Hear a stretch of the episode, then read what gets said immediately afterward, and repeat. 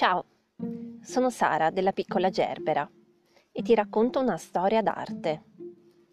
Questo è uno dei racconti che trovi scritti sul mio blog, dove puoi andare per vedere le immagini che ti illustro e dove puoi trovare anche degli approfondimenti con relativi link. Ti consiglio di non iniziare l'ascolto senza immagini, perché sarebbe molto poco comprensibile. Non le hai trovate? Vai sul mio sito www.lapiccolagerbera.it e dal menu scegli blog e poi podcast. Trovi lì la storia che ti sto leggendo. Buon ascolto!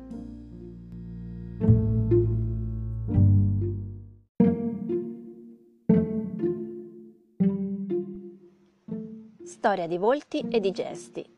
Il gruppo di statue di Vico Pisano. Questa è la storia di un uomo, talmente famosa che probabilmente l'avrei già sentita. Quasi certamente però non l'hai mai vista così. Guarda, l'uomo in questione si trova al centro della scena ed è in una posizione parecchio scomoda, ricurvo su un fianco come ci insegnano quando facciamo ginnastica. Sembra però che si sia sporto un po' troppo e se non ci fosse quel signore con la barba a sorreggerlo, probabilmente cadrebbe. Se cadesse, in realtà non si farebbe male, perché in questo momento non può sentire nulla. È morto.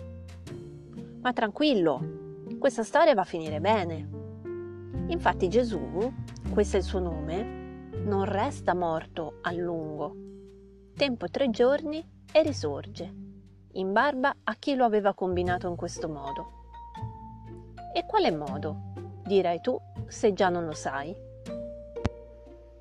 Vedi quella croce che sta dietro a Gesù? Lì è stato inchiodato dai suoi aguzzini, per i piedi e per le braccia. E sulla croce è morto, circondato dai suoi cari, che, come potrai ben immaginare, non facevano che piangere. La scena che vedi adesso è proprio successiva alla sua morte. Il signore con la barba, Giuseppe di Arimatea, sta provvedendo a raccogliere il corpo di Gesù dalla croce per dargli una degna sepoltura, cioè stenderlo in una tomba scavata nella roccia.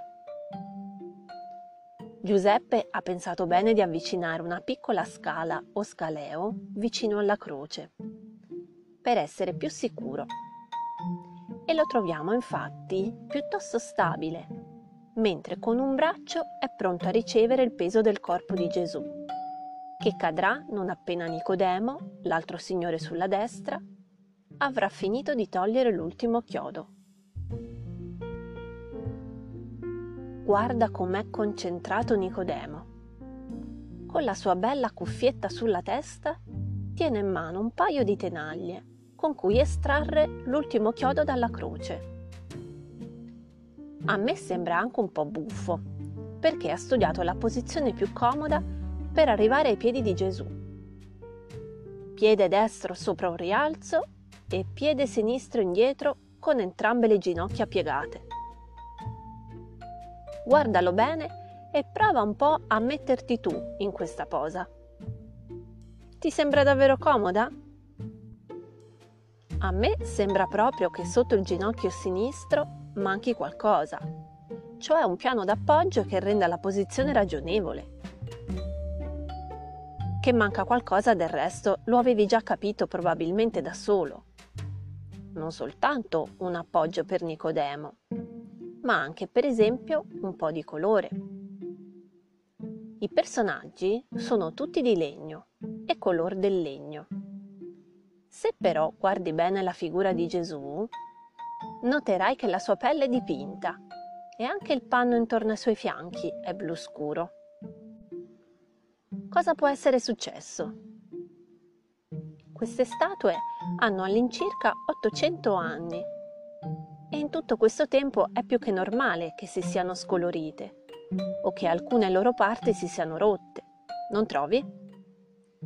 Prova a immaginare come potevano essere appena sono state create.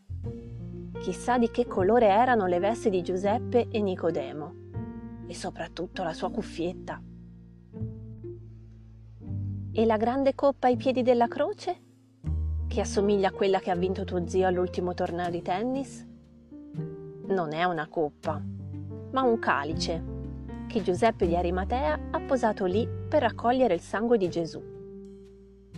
È conosciuto grazie ad alcune leggende con il nome di Sacro Graal, tutta un'altra storia. Restano ad attenderci le due figure a sinistra e a destra, che stanno facendo la stessa cosa degli angioletti, con le braccia tese in alto. Si disperano. La persona a sinistra è Maria, la mamma di Gesù, ed è proprio disperata. Si tiene il volto con la mano sinistra e piange, piange, piange, come la persona sulla destra, perfettamente simmetrica. Si chiama Giovanni ed è uno dei giovani amici di Gesù. Così giovane che non ha ancora la barba. Tiene in mano una tavoletta di legno, che un tempo era un libro, per informarci che in futuro scriverà un Vangelo ed altri libri. Ed infatti è conosciuto come San Giovanni Evangelista.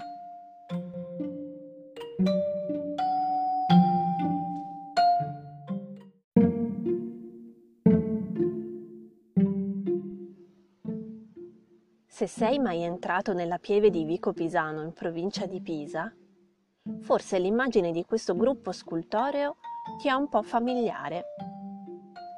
La pieve di Santa Maria è una graziosa chiesetta con un grande prato davanti.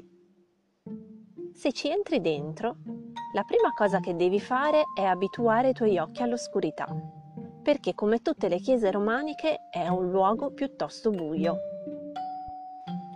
Una volta ambientato, vedrai davanti a te, proprio in fondo alla chiesa, tutte queste figure grandi quanto persone vere, raggruppate come sul palcoscenico di un teatro, come ti dicevo prima. È piuttosto suggestivo. Pensa all'impressione che poteva fare tanto tempo fa, quando le persone entravano in chiesa davvero spesso e pregavano continuamente ai piedi della croce. Prova a immaginare questo gruppo di statue come se fossero attori che recitano un'unica scena. E così ti sembrerà davvero di entrare a teatro, piuttosto che in una piccola chiesa. Era proprio questo il senso. Impressionare i fedeli come di fronte a un episodio di uomini in carne ed ossa.